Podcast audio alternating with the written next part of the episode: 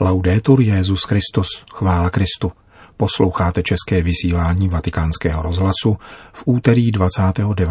září.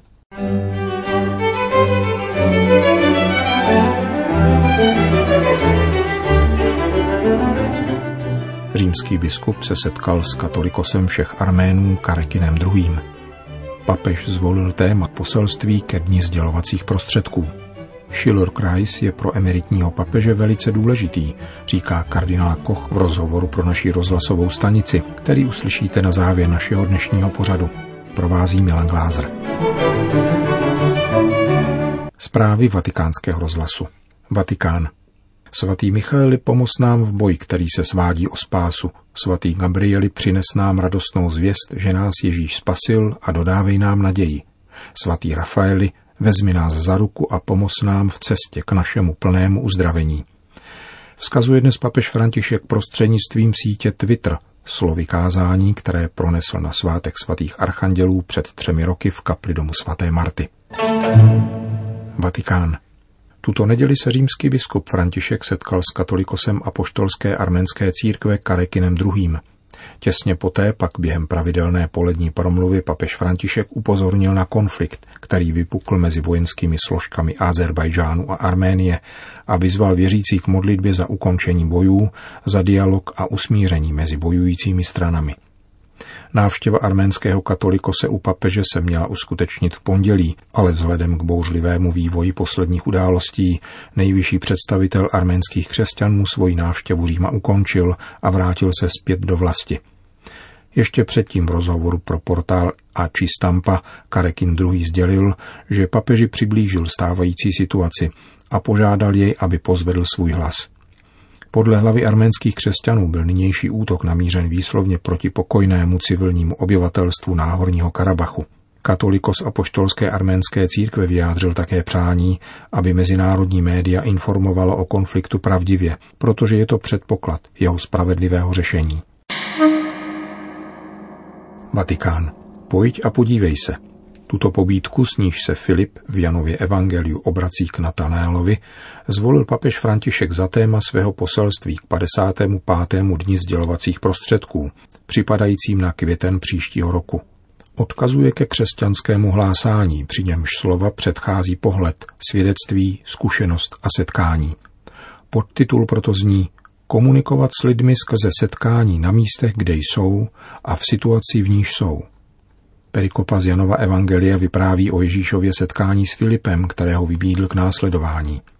Ten se poté setkal s Natanélem a řekl mu, našli jsme to, o kterém psal Mojžíš v zákoně i proroci. Je to Ježíš, syn Josefů z Nazareta. Natanael mu namítl, může z Nazareta vzejít něco dobrého. Filip odpověděl, pojď a podívej se – v době, která nás nutí k sociálnímu distancování kvůli pandemii, může komunikace zprostředkovávat blízkost nezbytnou k rozeznání toho, co je podstatné a k pochopení pravého smyslu věcí. Čteme v doprovodném textu k ohlášenému tématu. Pravdu nepoznáváme, pokud s ní neučiníme zkušenost. Pokud se nesetkáme s lidmi, nemáme účast na jejich radostech a bolestech. Staré úsloví s Bohem se setkáš tam, kde jsi, může sloužit za průvodce pro ty, kdo pracují v médiích nebo v církevních sdělovacích prostředcích. V povolání prvních učedníků, kde přichází Ježíš, aby se s nimi setkal a pozval je k následování, spatřujeme také pobídku k užívání všech médiích, ve všech jejich formách, abychom přicházeli k lidem takovým, jací jsou a tam, kde jsou. Vatikán. Nový soudní řád, který papež František schválil letos v březnu, mu nově dává možnost jmenovat na tříleté období pomocné státní zástupce, pokud to vyžadují specifické okolnosti. Mělo by se jednat o kvalitní odborníky, kteří si získali jméno doložitelnou profesionální zkušeností v oblastech občanského, trestního či správního práva. Petrův nástupce nyní poprvé přikročil k takovému jmenování a povolal do Vatikánu italského experta na hospodářský zločin. Úřad vatikánského generálního prokurátora, takzvaného promotora spravedlnosti, proto posílí advokát Gianluca Perone, profesor obchodního práva na Římské univerzitě Tor Vergata a odborník na finanční a společenstevní právo. Jeho jmenování, které přichází krátce před posudkem Manivalu, v pondělí oznámilo tiskové středisko svatého stolce. Výbor expertů pro hodnocení opatření proti praní špinavých peněz a financování terorismu, takzvaný Manival, se tentokrát zaměří na účinnost vatikánského preventivního systému. Podle dohadů tisku nové jmenování souvisí rovněž se zvýšeným papežovým zájmem na předcházení hospodářské kriminality v rámci svatého stolce a městského státu Vatikán a probíhajícím vyšetřováním takových deliktů.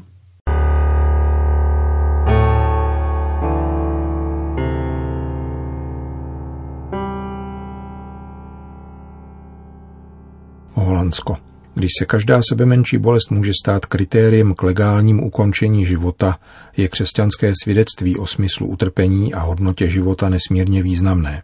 Poukazuje na to utrechtský arcibiskup kardinál Wilhelm Eik, který je sám původním povoláním lékař.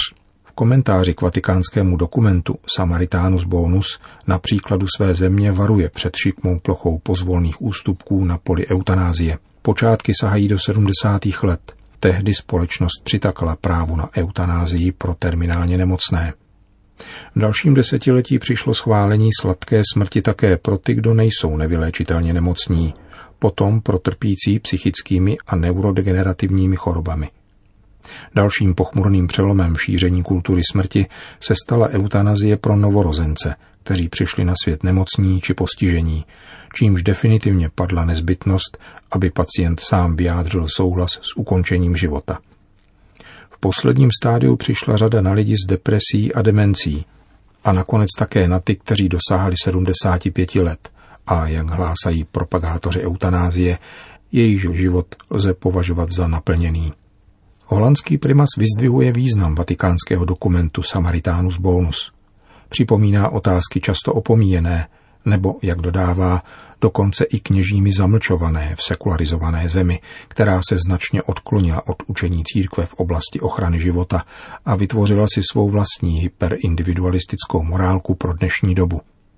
Připomíná, že kněz musí unikat veškerým gestům, která by mohla navozovat dojem souhlasu s eutanázií, včetně setrvávání u pacienta ve chvíli, kdy je usmrcován. Dobrá pastorační péče o člověka, který chce podstoupit eutanázii, vyžaduje, aby doprovázející kněz jasně vyslovil, že eutanazie je znásilněním přirozené hodnoty lidského života, říká kardinál Eik. A jak dodává, je to hřích těžký, učiněný bezprostředně před setkáním se svým stvořitelem. S odvoláním na encykliku Jana Pavla II. Veritatis Splendor holandský kardinál zdůrazňuje, že skutečný pastýř nevede svěřené lidi do toho, co je často označováno za jakési pastorační řešení formou kompromisu mezi učením církve a skutečností. Níbrž má je uvádět do pravdy, také v oblasti morálky. Kardinál Eik vysvětluje, že kněží se mají především modlit s pacientem a za něho prosit o proměnu jeho srdce – Zároveň musí nabízet také paliativní péči jako alternativu a dbát na to, aby nemocný nebyl osamocen, nýbrž obklopen starostlivými lidmi. Upozorňuje také na to, že žádost o eutanázii je často voláním o pomoc. Ve chvíli, kdy je nabídnuta odpovídající péče, mnoho lidí, kteří původně chtěli eutanázii, od této cesty upouští, protože vidí, že lidé v jejich okolí vnímají jejich strachy a vnitřní zápasy – Utrechtský arcibiskup zdůrazňuje, že jasná slova vatikánského dokumentu jsou velmi potřebná v dnešním světě, kde se eutanázie prosazuje pod rouškou dobra a lidských práv.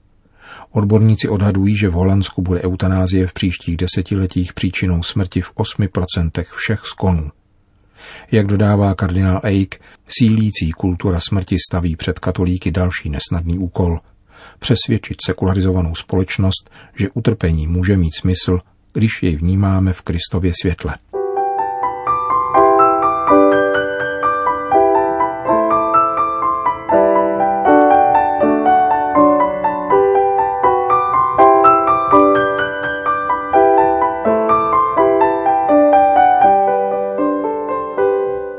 Vatikán. Papeže Benedikta XVI. těší, že se také letos uskutečnilo setkání jeho bývalých studentů, ačkoliv se jí osobně nemohl účastnit, ujistil kardinál Kurt Koch v rozhovoru pro německou redakci vatikánského rozhlasu. Konference v Římském patristickém institutu Augustinianum proběhla minulou sobotu. Letošní téma inspirované jenovým evangeliem znělo Pán můj a Bůh můj a dotazovalo se na Boha za současných okolností. Tato otázka náleží k základním úvahám Ratzingerovy teologie, zdůraznil kardinál Koch v úvodním slově, kterým pozdravil zhruba stovku schromážděných, jak někdejších studentů emeritního papeže, tak členů takzvaného nového kruhu, tedy teologů zabývajících se jeho myšlenkovým odkazem. Během sympózia vystoupili mimo jiné freiburský teolog Josef Zörer, který promoval u profesora Ratzingera a hovořil o jeho vztahu k božímu slovu v osobním životě. Salzburský teolog Rainer Hangeler se zaměřil na spojitost Pany Marie a církve, neboť se obě staly adresátkami zjevení. O skutečných principech zjevení a životní realitě počínají encyklikou Fides et Ratio promluvil kolínský arcibiskup kardinál Rainer Maria Velky, který se nezdržel kritiky německé synodální cesty. Na pozvání kardinála Kocha vystoupil rovněž prefekt Kongregace pro nauku víry, španělský jezuita kardinál Luis Francisco Ladaria Ferrer, který německy pronesl přednášku o základech víry a živé tradici, čímž vlastně podal popis svého pracoviště, jak zaznělo v závěrečné diskusi. Benedikt XVI. se k sympóziu připojil duchovně, reaguje kardinál Koch na dotaz, jaký význam mají tato setkání pro emeritního papeže. Ja, die Schülerkreise liegen im ohnehin sehr am Herzen, weil das sind Leute, die seine Gedanken gut, seine Theologie vertiefen und weiter. Kruh bývalých žáků mu nepochybně leží na srdci, protože to jsou lidé, kteří prohlubují jeho myšlení a teologii a pokračují v nich. Dotazování se na Boha je pro ně ústřední, jak už jsme zaznamenali v loni. Letos jsme se měli soustředit na církevní úřad, ale vzhledem k dění jsme se vrátili k loňskému tématu. Před sympóziem jsem mohl s emeritním papežem mluvit o plánovaném programu, který jej velmi potěšil. Ubezpečil mne, že se na této události niterně podílí. Das gemacht worden ist und er nimmt innerlich Anteil an diesem Gelingen. Jak se do letošního tématu, tedy dotazování se na Boha, začlenuje ekumena, která byla pro profesora, biskupa a později papeže Ratzingera vždy důležitá? Na to švýcarský kardinál odpovídá. Ich denke vor allem an die Ansprache, die Papst Benedikt Uvedl bych zejména promluvu, kterou papež Benedikt pronesl při návštěvě Erfurtu, kde při setkání se zástupci německé evangelické církve poukázal na Luterovu základní existenciální otázku. Martin Luther se ptal na Boha, na to, jak se dobrat milosedného Boha. Jak Benedikt XVI. poznamenal, situace člověka se mezi tím změnila. Lidé se již v první řadě nedotazují po milosedném Bohu, protože vnímání hříchu bylo vytlačeno zcela na okraj, ale kladou si otázku po Bohu. Z toho vyvodil, že společnou ekumenickou výzvou je společné ekumenické svědectví o Bohu v dnešní sekularizované společnosti, které by lidem poskytovalo odpověď, potřebnou v jejich životech. Ústřednost dotazování se po Bohu je tedy pro něj elementární ekumenický požadavek. Za druhé zdůrazňuje, že nevěříme v jakéhosi Boha, nýbrž v Boha, který ukázal svou tvář v Ježíši Kristu. Centralita otázky po Bohu, která je kristocentrická, pro něj znamená rozhodující ekumenický problém, a to také a právě v myšlení Martina Luthera. Zentralität der Gottesfrage die Christozentrik, das sind für ihn die entscheidenden ökumenischen Herausforderungen, auch und gerade im Gedächtnis an Martin Luther. Uzavírá předseda Papežské rady pro jednotu křesťanů kardinál Kurt Koch.